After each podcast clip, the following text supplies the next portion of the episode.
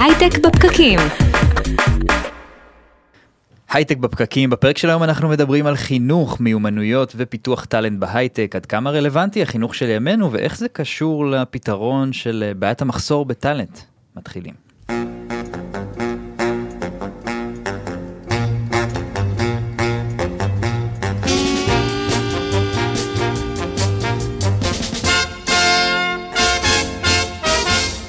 שלום חברים, אנחנו כאן איתכם בהייטק בפקקים, מדברים על יזמות, סטארט-אפים, טכנולוגיה והעתיד.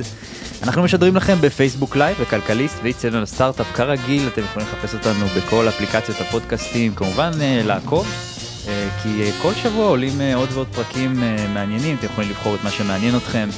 אני אדר חי, איתי נירית כהן, מה קורה? שלום אדר. איזה כיף זה, אנחנו מתחילים להתרגל לקטע הפיזי ואין מה לעשות, יש בו...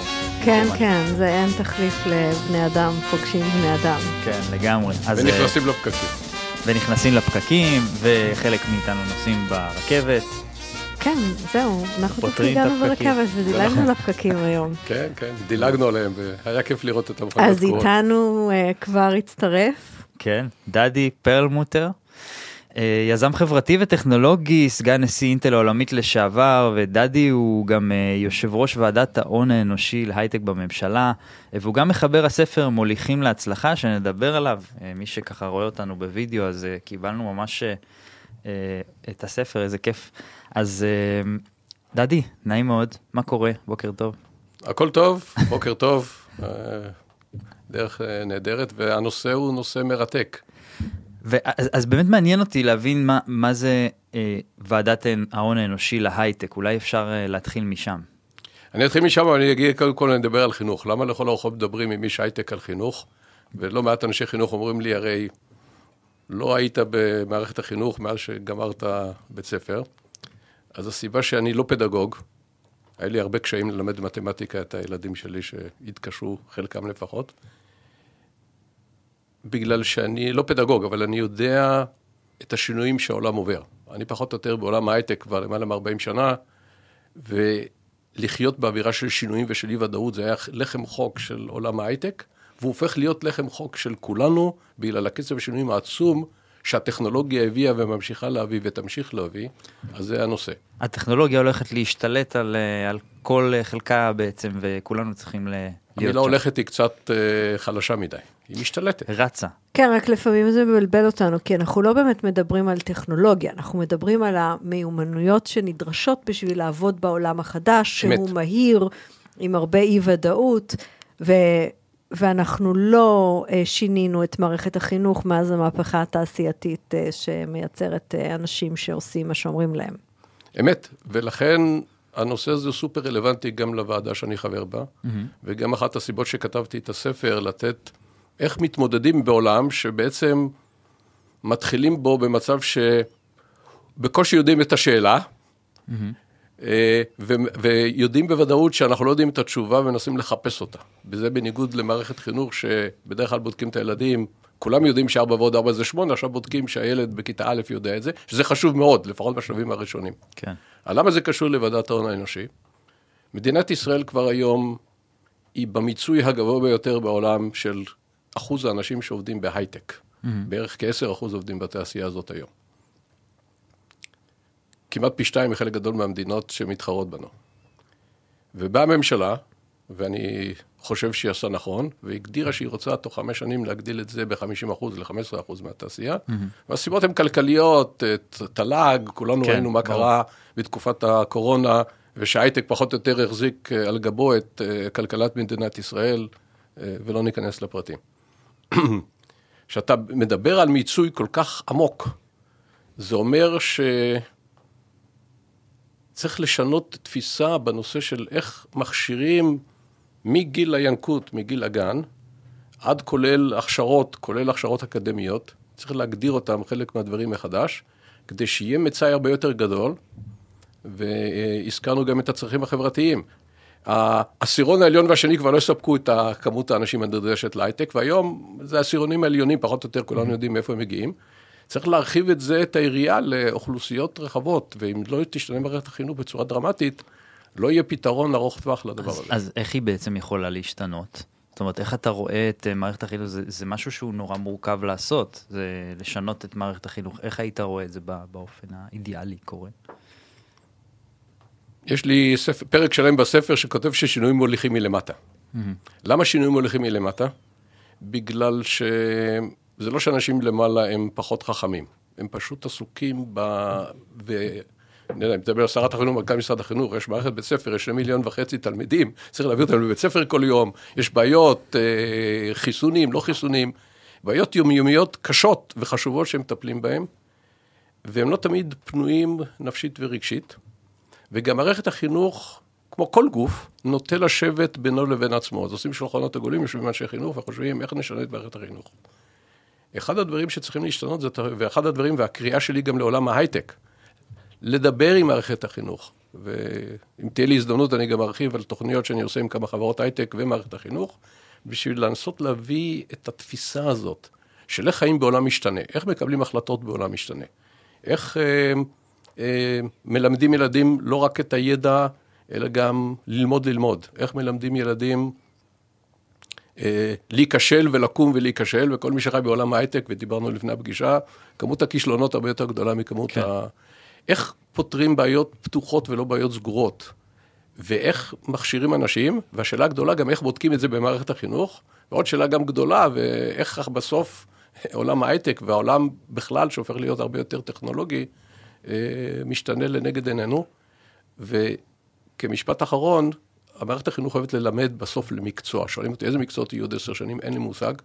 אני לא כן. חושב שיש מישהו שיש לו מושג, אבל אני חושב שאני יודע להגיד איזה כישורים צריכים לאנשים שיוכלו להיות במצב שבו המקצוע שלהם או ייעלם או ישתנה בצורה דרמטית, וזה לא משנה אם זה נהג באוטובוס, או רופא בבית חולים, או מפתח אה, תוכנה בהייטק, שגם המחשבים הולכים ומפתחים את התוכנה לבד. כלומר... ש, שזה, שזה בעצם, זה בעצם חלק מהאתגר, והוא גם אתגר של התעשייה, הוא לא רק אתגר של מערכת החינוך, כן, אנחנו מגייסים אנשים היום, לפי קורות חיים קלאסיים, כן? זאת אומרת, מה הם למדו, איזה מקצוע הם למדו, איזה תואר הם למדו, באיזה תפקידים הם עבדו. כשכולנו יודעים בעצם שבעוד חמש שנים הם יעבדו במקצועות ותפקידים שלא דומים למה שיש להם היום, לא עשר כנראה, ואז בעצם חלק גדול מהאתגר שלנו זה שאנחנו לא יודעים, אנחנו לא יודעים למיין אנשים לפי אם הם יודעים ללמוד ללמוד. אה, התשובה היא, אנחנו לא יודעים בצורה מודעת, אבל יש כלים ואנשים שעוסקים בקבלת עובדים, אז אני אתחיל בסיפור. אה, בשנות ה-80, כשעבדתי באינטל, בנוסף לתפקידים הפשוטים שלי לנהל פרויקטים, הייתי אחראי גיוס. אה, שזה התפקיד שלקחו אנשים, המהנדסים, אה, כמובן משאבי אנוש עזרו בעסק הזה. והיה ויכוח גדול, מגייסים אנשים למשרה, או מגייסים אנשים לאינטל.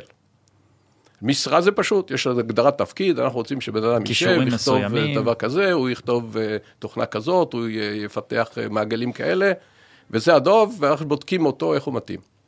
הטיעון הנגדי אמר, משרה זה דבר חשוב, אבל אותו עובד שמגויש למשרה הזאת, עוד שלוש שנים, ארבע שנים, נרצה לקדם לגמרי. אותו או אותה למשהו אחר לחלוטין. האם הבן אדם הזה נעול בתוך המשבצת הזאת ולא יוצא ממנה, אה, למרות שהוא הרבה יותר מתאים מבחינת הציונים והידע ובתחום הספציפי הזה, אה, נקלוט מישהו עם כל הכישורים. ולבדוק את הטענה הזאת, הגיע לנו מועמד, לא אזכיר את שמו, הוא בא מאוניברסיטת באר שבע, רוב האנשים באינטל בחיפה הגיעו מהטכניון. הוא רואיין ונכשל. Mm-hmm. בסוף אותו ראיון תפס אותי אחד הבריינים, אה, היום הוא CTO של חברה עולמית מאוד גדולה, אבל כבר אז ידעתי שהוא יהיה חכם ויגיע רחוק, ואמר לי, דדי, החבר'ה האלה עושים טעות חמורה. הבחור למד בבאר שבע, יש הרבה דברים שבאר שבע לא לומדים, שלומדים בטכניון, אז הוא לא ידע לענות. אבל אני אומר לך באחריות, שאלתי אותו כמה שאלות מהבחינות בגרות ברוסיה, במתמטיקה, שאף אחד לא יודע לפתור, גם אני עד היום לא יודע לפתור אותם. אה, והבחור הראה לי שהוא... יודע הוא לחשוב. גם לא פתר, אבל הוא, הוא יודע לחשוב. הוא דיבר איתי, התנהג איתי, ראיתי שהוא בכיוונים נכונים. זה שהוא לא פתר בסוף זה לא מעניין. תעשה לי טובה, תראיין אותו עוד פעם. הלכתי למנכ"ל של אותה תקופה, ראיינו אותו, והבחור התקבל. הבחור היה הארכיטקט הראשי של כל המוצרים שהוליכו את אינטל אה, עשר שנים אחר כך, אה, בנושאים של אה, מחשבים ניידים, מחשבי ענן, כלומר, לא עשינו טעות ש... כן. אז איך בעצם אותו CTO של חברה גדולה היום זיהה את הדבר הזה? מה, מה הדבר שהוא עשה, אולי כאילו כדי לקחת את זה לרמה המעשית? איך, איך מראיינים מישהו? זאת אומרת, יש, צריך להיות איזשהו, איזושהי דרך לזהות את הדבר. אני אגיד לך מה הוא עשה. הוא שאל את השאלות... בצורה לא מובנית אולי. הוא, הוא, הוא שאל שאלות שהן לכאורה קשות, וזה שאלות שרוב המרואיינים לא מכירים, לא מסתובבים. אי אפשר והיום, להתכונן אליהן. אז עוד לא היה תקופת האינטרנט, אבל אנשים ידעו איזה שאלות שואלים המראיינים באינטל, כן. אינטל היה מקום נחשק. והוא שאל שאלה שעל פי הגדרה, הסיכוי שמישהו אי פעם נתקל בשאלה הזאת הוא נמוך. Mm-hmm. אנשים היו נחרדים בגלל שאנשים חשבו שהוא מחפש לראות האם עשר דקות או רבע שעה שהם יושבים מולו, אה, הוא יושב מול שלושה, ארבעה מראיינים, הוא יצליח לפתור, וכל מה שהוא חיפש זה לראות, אחד, האם הבן אדם, מה שנקרא, נעלם דום, מסתכל בתוך הניירות שלו ומקשקש קשקושים ועשר דקות שותק, או שהוא מתחיל אה, לחשוב ולדבר על רעיונות, על מה הוא חושב, איך הוא הולך לגשת, מה הוא הולך לעשות. אה, מתייעץ עם ה... אומר, אני חושב ככה, מה דעתכם, ו... ופתאום מתחיל להתכוון איזשהו כיוון. רוב האנשים לא פותרים את הבעיה הזאת. ש- שזה באמת בדיוק הסוגיה שאנחנו מדברים עליה. זאת אומרת, אם אנחנו מבינים שהעולם לא הולך למקום שיש תשובות ברורות, בעצם אנחנו מלמדים ילדים תשובות ברורות, בוחנים אותם, מקבלים ציון טוב אם הם נתנו את התשובות הברורות, ואחר כך הם מגיעים אלינו ואנחנו נותנים להם בעיות לא פתורות. כן. מה שאתה בעצם אומר זה איך אנחנו מגדירים ומחפשים את האופן שבו אנשים מתמודדים עם בעיות לא פתורות, שזה העולם. כן, בעיות פתוחות. קוראים לזה, יש בעיות סגורות ויש בעיות פתוחות. קל למדוד בעיות סגורות, ו- ואני לא מזלזל בבעיות סגורות. בסופו של דבר, ילד לומד לקרוא, לכתוב, אה, לומד אנגלית, אה, חשבון. כן, קודם כל יש את המיומנויות הבסיסיות האלה שהן הבסיס. כלומר, הבסיס של אותה, יש לי פירמידה של, שמדברת על הבסיס הוא ידע.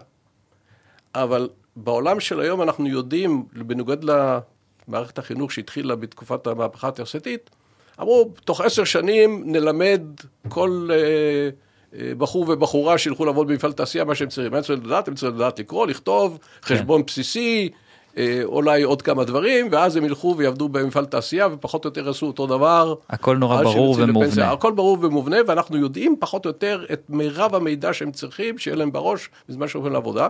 היום אנחנו במצב שבו אנחנו יודעים. שאנחנו לא יודעים. סיכוי, או, האמת היא שרק מי שיודע, יודע כמה הוא לא יודע. כן. מי שלא יודע כלום, לא יודע שהוא לא יודע. כן. ולכן השאלה, בהנחה שאתה לא יודע, מדברים על מיומנויות ללמוד, שלא לומדים אותה בצורה סדורה. אה, מלמדים על אה, גישה. מיומנויות להיכשל. בגלל שבעולם של אי ודאות הסיכוי שתפגע ישירות, כולם רואים את הסטארט-אפ שהונפק ב-15 מיליארד דולר, אבל אף אחד לא רואה את הקשיים והכישלונות ושינויי הדרך שאותו סטארט-אפ עבר, זה לא שהוא נכשל ונמחק, אלא עבר, עברו שינויים וחיבוטי גיהנום וראו כישלונות. גם אנחנו בעצם, כל הרשתות, כל ה front-end של כולנו, גם ברמה אישית וגם ברמה ארגונית, המון זה הצלחה. הכל, הכל רק הדברים הצלחות. שהצליחו, כן. רוב, כל מה שלא הצליח לא נמצא שם, ואתה אומר נכון. זה בעצם... אבל זה בעצם המהות. המהות, כי, בדיוק. כי כשהולכים, כשאומרים ורוצים לעודד ילדים או צעירים, אומרים, אה, רק מי שיוזם מצליח. Hmm. אבל לא מספרים שמי שיוזם, לא מצליח. בחלק גדול מהמקרים, ייתקל בכישלונות. יש פרק שלם בספר שמדבר על סיפור שבו מכישלון צורב, שאני באופן אישי הייתי אחראי לו, בזבזתי לאינטל 250 מיליון דולר ו-300 מהנדסים ששלוש שנים עשו משהו, ויכלו לעשות משהו אחר שמכניס עשרות מיליארדים, ומהכישלון הזה למדנו משהו שהוביל אותנו להצלחה, אה, אחת הגדולות שהיו לאינטל אי פעם, ובוודאי הכי גדולה עבור, עבורי באופן אישי ואינטל ישראל. אז הכישלון הוא לא משהו להימנע ממנו, הוא משהו שחייבים לחבק אותו. להיות מוכנים לעשות אותו, אבל צריך לדעת איך להתמודד איתו, כי הכי קל אחרי כישלון להיכנס מתחת לשולחן או מתחת לשמיכה. ו... אז איך מלמדים את הדבר הזה? זאת אומרת, מה, מה בעצם השיעור אולי לצורך העניין שמלמד את זה? רק זה הייתה תשובה פשוטה ל... אני, את יודעת מה, יש לי כיוון, יש לי כיוון מחשבה. לא, בוא נאמר ככה, אנחנו עושים את זה באופן אינסטינקטיבי. למי שיש פה ילדים, ולי כבר יש נכדים, ברוך השם, בשמחה רבה, אני לא ראיתי אימא שאומרת, מושיבה את הילד על כיסא ומסבירה לו איך לעשות את הצעד הראשון שהוא מתחיל ללכת. Mm. וגם הילד שמתחיל ללכת, הוא ייפול. הרי זה ברור, במאה אחוז, כל אחד יודע שהילד יקום פעם ראשונה שהוא מתרומם על הרגליים, וכל מי שראה תינוק מתרומם על הרגליים פעם ראשונה מחזה מדהים, בום, ישר נופל על הרצפה. מה צריכה לעשות אימא טובה או אבא טוב? כל הכבוד. לד... קודם כל, קודם כל לדאוג שזה לא יהיה ליד הקצה השפיץ של השולחן מזכוכית היפה בסלון. כן, לשמור עליו. כן, שהוא ייפול, עדיף על... בגבול, על ה... בגבול כן, הטוב. כן, שיפול. ולא ישר לרוץ ולחבק אותו, להחזיק אותו, כי התינוק בוכה ולהגיד, טוב, טוב, טוב, בוא נחכה שבועיים, אולי תגדל. בסדר, הוא צריך לנסות עוד פעם. כלומר, אנחנו באופן אינסטינקטיבי ככה מופיעים בטבע. אה, ילדים לא יושבים ללמוד לדבר, הם לומדים בהתנסות, ואפילו אומרים איך נתקן אותם, מתי נתקן אותם, מתי לא נתקן, אותם. כלומר באופן אינסטינקטיבי עושים עבודה לא רעה בסך הכל, בוודאי בתקופת הינקות, אה, לימוד תוך התנסות. אם אתה משליך את זה לדברים יותר מורכבים, אז החינוך צריך לבוא דרך, חלקו הלא קטן הוא דרך התנסות, וככל שהילדים יותר בוגרים, לעשות את זה יותר ויותר. לומדים דרך משחקים. אני תמיד מביא דוגמא את אשתי, שמושיבה את הנכדים על הכיור, הם רוצים לעזור לסבתא לבשל. זה שיעור חשבון, למי שלא יתבלבל. הם לא יודעים את זה, אבל זה שיעור חשבון. תחלק לי פה לשתיים, תחלק לי לשלוש, תוסיף לי עוד ביצה, כמה ביצים יש. זה שיעור חשבון, בהתנסות, הילדים מבסוטים, כי הם מבשלים, אבל בינתיים אה, נכנסים עם כאלה דברים. ההתנסות זה, הזאת זה, היא חשובה. סיפור, זה סיפור מאוד uh, חשוב, כי אנחנו, אני חושבת שאנחנו לא מספיק לוקחים אותו לתוך, ה, לתוך ההזדמנויות של התעשייה. יש הרי um, מחסור ענק ב, באנשים בתעשייה שלנו.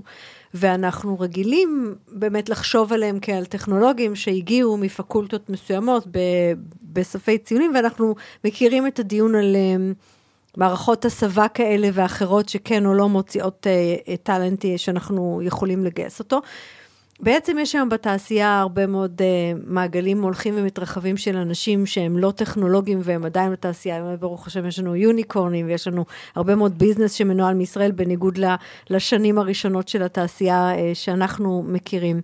אה, למה בעצם אנחנו לא לוקחים אנשים ונותנים להם להתנסות? זו שאלה מאוד מורכבת, ואנחנו מגלים גם בחלק מהבעיות של היום, קוראים לזה בעיית הג'וניורס, אני קורא לזה חסרי ניסיון, אה, עדיף לדבר עברית, אבל זה לא משנה. בתעשייה, ובוודאי חברות קטנות, אם אני סטארט-אפ של חמישה אנשים, אני מחפש אנשים שיצטרפו אליי, שיהיו... אני לא, אין לי זמן ללמד מישהו אה, שנה-שנתיים. אני, שייכנס, יישב מול המחשב ויתחיל אה, לתקתק ולעשות עבודה, ויביא רעיונות מתוך הניסיון והידע שיש לו. שזה הגיוני ונכון, ואני לא הייתי ממליץ לעשות אה, משהו אחר, אבל כשהחברה מתרחבת, אה, נוצרים הרגלים, ללא ספק.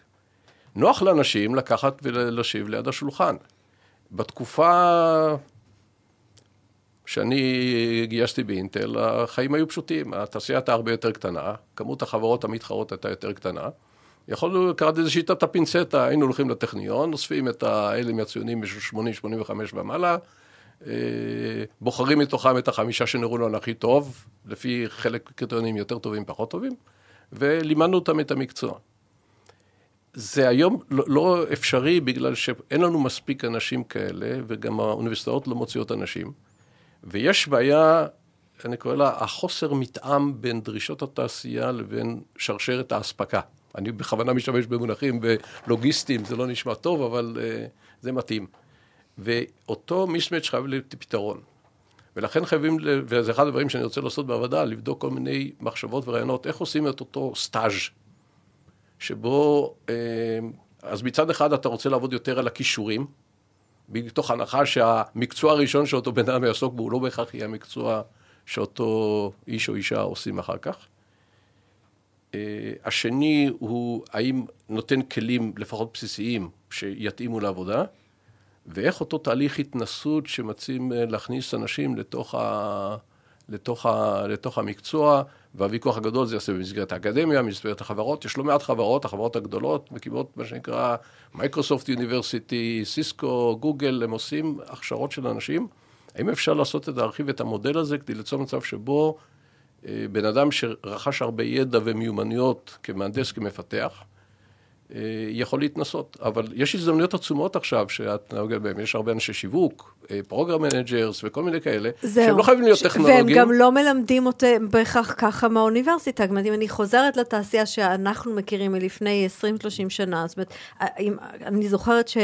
אינטל חיפה הייתה סוג של דיזיין, כאילו ממש עשו, אתה יודע, פיתוח, ויום אחד, לדעתי, אתה ניהלת את הפרויקט הזה, סגרו לנו פרויקט גדול. אני זוכרת את הטישרט שהנפיקו לכולם, Sometimes the Dragon wins, והוא אכל את, הדרקון אכל את הנסיך במקום uh, ההפך, um, אפרופו למידה מכישלון.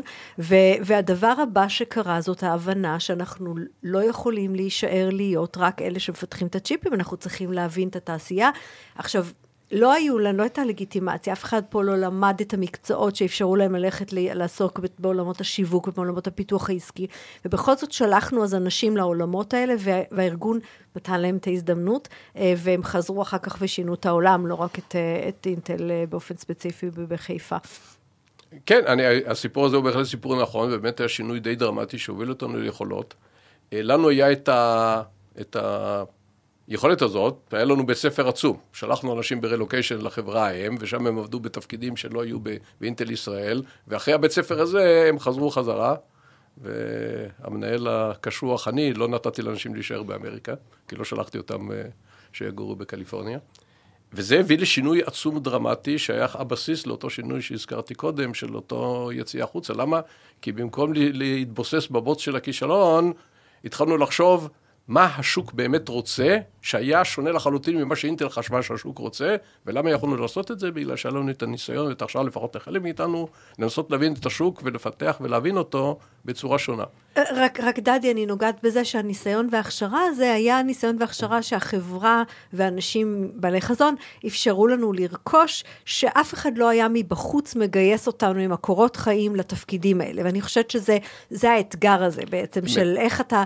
מרחיב את ה talent העומד לרשות התעשייה, ואנחנו לא מדברים על סטארט-אפ של ארבעה אנשים שיגייס מישהו שאין לו באמת יכולות, אבל יש, יש מספיק חברות גדולות בתעשייה, ואיך אנחנו לוקחים אנשים עם תארים לא מדויקים, אבל רלוונטיים, עם יכולות ועם ניסיון, ומכניסים אותם לכל התפקידים האלה שלא מלמדים, פיתוח עסקי ו marketing ושיווק, והרבה תפקידים שבארץ אף פעם היסטורית לא היו מקובלים. לבעיה הזאת יש שלושה צדדים שכולם חייבים להשתפר. אחת, זה החברות, הפתיחות שלהם, והנכונות שלהם לקלוט אנשים שהם יוצאי דופן, ולא לעשות את זה אחד או שתיים או שלושה, אלא במסות יותר גדולות. זה אומר שצריכה להיות איזושהי תוכנית הכשרה מסוימת שתיתן לאנשים איזה כלים בסיסיים. והשלישי, הכי חשוב, שלאנשים תהיה מוכנות והבנה שבעולם העתידי זה לא עניין של אה, ברירה, זה עניין של חוסר ברירה. אדון הנכבד, אתה נורא רצית להיות מומחה בביולוגיה, עורך דין, ובדברים האלה אין הרבה עבודה. לעומת זאת, אם תהיה מוכן לשנות ולעשות משהו אחר, שאגב, המיומנויות שלך שרכשת באותם לימודים לא נזרקות לפח, אלא אבל משתמשים בהם בצורה שונה לחלוטין.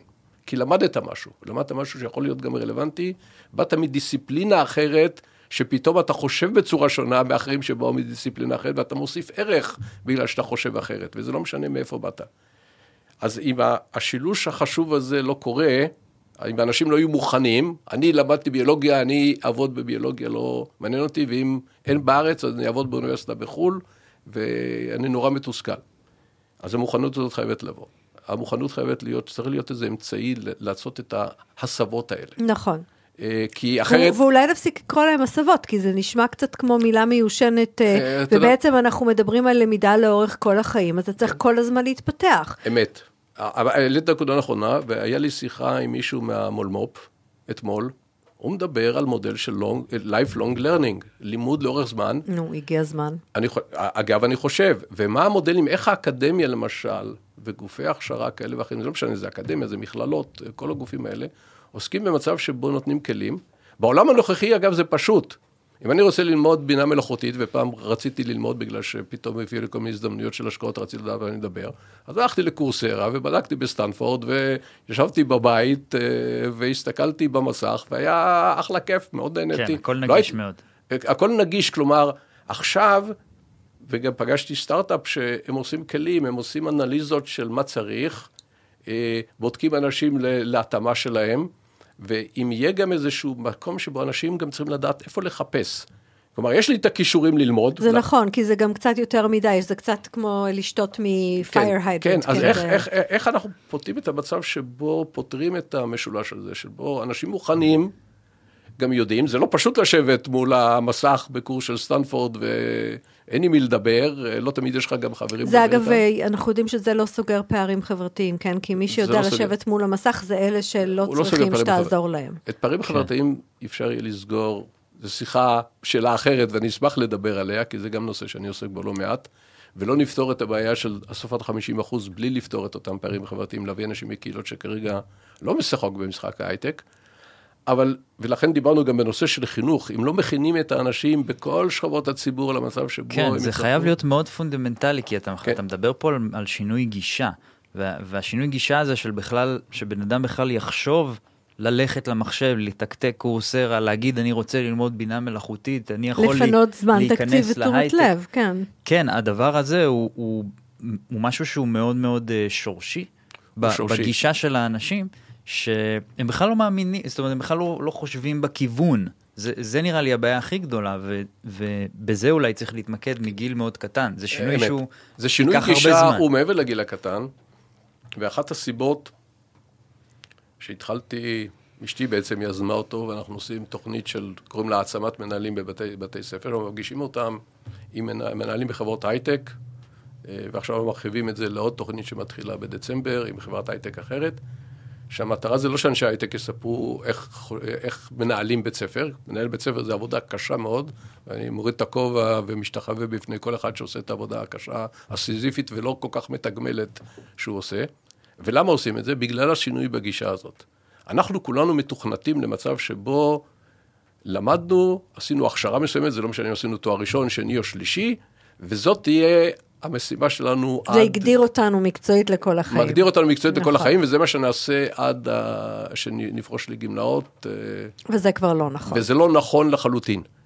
למה אני מביא אנשי הייטק? כי אני כבר 40 שנה חי בעולם הזה שבו הבנתי שמה שלמדתי בטכניון היה לא רע בכלל, אבל הוא לחלוטין לא מספיק, וחלק גדול מהדברים שאני יודע היום למדתי במיליון דרכים. אחת, אה, אינטל הכשיר אותי, אחת, פגשתי אנשים ולמדתי מהם. אחת, הלכתי לכל מיני קונפרנסס ועשיתי כל מיני קורסים. קראתי בעצמי, למדתי. קשה לי אפילו להגיד היום בדיוק איפה למדתי משהו ספציפי, ומה שלמדתי פעם עזר לי לעשות את זה, אבל בוודאי שהבסיס הוא חשוב. אבל זה לא תורת נחלת התובנות שיש לכל אחד. אני למדתי מקצוע, ולא משנה אם הוא צווארון לבן, צווארון כחול, והבינה המלאכותית הולכת להשמיד גם עבודות צווארון לבן, בכמויות עצומות. כן, בעצם אתה אומר ש, שבתעשייה של הטכנולוגיה, אנחנו יודעים שהידע מתיישן בקצב מהיר, ולכן אנחנו יודעים שאנחנו צריכים כל הזמן להישאר רלוונטיים ולשחרר מה שכבר לא מעניין ולרכוש ידע חדש.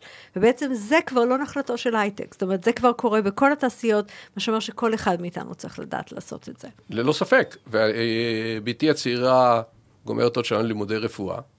עדיין כל ההכשרה שלה היא סביב העולם הישן, שבו הרופא לומד, היא יודעת כל השמות של חיידקים וכל המחלות והכל יושב בתוך ה... תוך הקופסה שלה, ויש לה ילדה, אני כמובן לא אובייקטיבי, אבל אם יש לה אובייקטיבית, אומרת שלילדה יש אה, קופסה חכמה על הכתפיים. אה, אבל אין ספק שהקופסה השחורה הזאת שבצד, ביד, היא תחזיק יותר ידע. ולדעתי, לא נתנו לה שום מיומנות דיגיטלית בתקופת כן. הלימודים. ואמרתי לה שהיא תתעסק עם החבר'ה המוזרים האלה שיוזבים מול המחשב ויעזרו לה לעשות כל מיני אנליזות ואיך לכוון את הבינה המלאכותית שתעזור לה בדיאגנוסה וכל הדברים האלה. אני תמיד מביא את הסיפורים בגלל שרופא לא יכול לדעת הכל. אותה ילדה היה לה בעיה של אפנדיצית שלא זיהו באחד מבתי חולים הטובים בישראל. נסענו לטיול ובפורטוגל אה, זיהו לה שזה אפנדיצית אחורי, מקרה נדיר. שאלתי את הרופאה, איך את יודעת? אגב, הרופאה היחידה שידעה אנגלית בכל הבית חולים. אמרה, ידעתי, בגלל, לא בגלל שאני רופאה יותר טובה, אלא בגלל שהייתי ילדה, היה לי את זה, ואז אני זוכרת. אז נפלנו במזלנו בול על הרופאה שהיה לה את זה. אתה לא רוצה להיות במצב, ואני בטוח שזה קורה הרבה פעמים. רופא לא יכול, הוא לא קרא. אני משקיע בחברה שעושה uh, NLP, Natural Language Processing. היא כבר קראה מיליון מאמרים. רופא לא יכול לקרוא את זה. הוא, הוא, לא, הוא לא יקרא, כן. אין לו את הזמן הזה. עכשיו, אתה רוצה שהרופא יקרא. אה, תמיד שאלת השאלות, מה צריך לעשות בן אדם בשביל לדעת להתמודד בעולם שבו המכונות כבר יותר חכמות מאיתנו ולומדות יותר טוב. איפה בעצם אותה. הערך המוסף של האדם? בדיוק. עכשיו חזרנו למי, כשאתה בעצם מלמד אותו, או לחילופין אחר כך רוצה להכשיר אותו ולגייס אותו, מחפש אותו במקומות של ערך המוסף ולא במקומות שבעצם... ואם זה מעניין אתכם רפואה ובינה מלאכותית, אז uh, בדיוק עשינו פרק על זה לפני uh, כמה שבועות, אז אתם יכולים גם לגשת אליו אחרי זה. אה, הוא נכון, הוא נכון לכל דבר, אני אשמח להפנות את הבת שלי לשם. למה אני אומר את הדבר הזה? בגלל שבעבר אמרו, אוטומציה אה, מייתרת אה, צווארון שחור. מדברים על זה, יום אחד אה, יהיה רכב אוטונומי, מי צריך נהגי אוטובוסים, נהגי משאיות ונהגי מוניות. אוקיי, בסדר, אז יש בעיה עם החבר'ה האלה. אבל, אה, אני בא מתעשיית השבבים, כבר בשנות ה-80 וה-90 הייתה תהליך של אוטומציה עצומה. כל המקצועות, ונירית בטח זוכרת, כל הבחורות שיושבות וצובעות את הסכמות בצבעים לא, לא שרדו. רמת האבסטרקציה עלתה, ולכן עושים היום צ'יפים שבמקום שיש להם 50 אלף רכיבים, יש 50 מיליארד רכיבים, עם כמות לא הרבה יותר גדולה של אנשים, כלומר, אבל נשארו רק אלה שיודעים לעבוד ברמה האלגוריתמית, ברמה הגדולה. אותו דבר קורה בעולם התוכנה. יש עכשיו מדברים על low code, no code. המחשב כותב את התוכנה יותר טוב, אז כל מי שלמד, אומר, עשיתי קורס בפייתון ועכשיו אני מוכשר, אולי מוכשר לשלוש, ארבע, חמש שנים הקרובות, אם הוא לא למד ללמוד. כלומר, מותר האדם מן המכונה יהיה רק עם היכולת להבין, לכוון, והמכונות בינה מלאכותית האלה יש להן בעיות לימוד קשות כמו לבני אדם, mm. ומישהו צריך לעזור לכוון אותם, לדבר איתם, להבין למה הם נתנו תשובה כזו או אחרת, שזה בעיה לא פשוטה. דני, אם אתה, אם אתה צריך לתת עצה למאזין שלנו, שהוא נניח אה, מישהו בתעשייה, אם ככה, יש, יש לפניו עוד אה, דרך לעשות, ואתה אומר לו, הנה, ככה תנהל עכשיו את, ה, את הקריירה שלך כדי, אה, רציתי להגיד, להגיע לאן שאתה הגעת, אבל אפילו להגיע לחצי מאיפה שאתה הגעת. אני חושב ש... אני חושב שאחת התכונות הכי חשובות, ויש אותן לבני אדם באופן טבעי, זה הסקרנות. אנחנו רואים ילדים, כל מי שרואה ילדים קטנים זה תענוג לראות אותם. הם שואלים שאלות, אה, אלוהים יודע מאיפה זה בא להם, וחלקם שאלות חכמות. אה, הן נובעות מזה שהן לא מבינות את העולם ועוד אין להן תפיסת עולם נורא מדוקדקת כמו שלנו. והתפיסה המדוקדקת שיש לנו בהרבה מקרים היא מוטעית, והילד שראה שהמלך מסתובב בלי בגדים בחוצות העיר, אומר אופס, מוזר, ואף אחד לא אמר מילה. סק... האהבה למה שאתה עושה, כלומר, האהבה ללמוד, האהבה, הסקרנות הזאת שנותנת לך משהו בבטן שאתה רוצה לעשות משהו אחר שעוד לא עשית קודם. אה, לא לפחד מלפתור בעיות קשות. אני תמיד שואלים אותי, מה דוחף אותך? עכשיו שואלים אותי, למה אתה נהיית יושב ראש הוועדה? למה בגילך מופלג? שב בבית, אה, שב בים, תעשה חיים, מה לך השטויות האלה? אני אוהב בעיות גדולות, למה? זה אתגר, אני אוהב לטפל באתגר הזה. אני חושב שרוב האנשים אוהבים אתגרים אה, גדולים, רק לאט לאט הם נכבים ב, ב, במצב של החיים.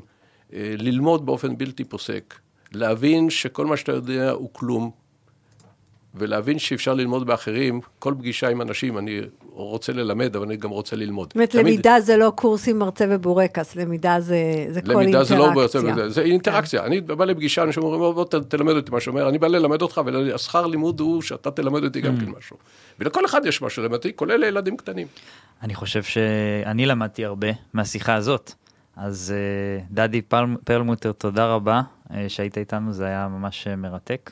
גם לי. יש לך מילים ככה לסיום, נירית?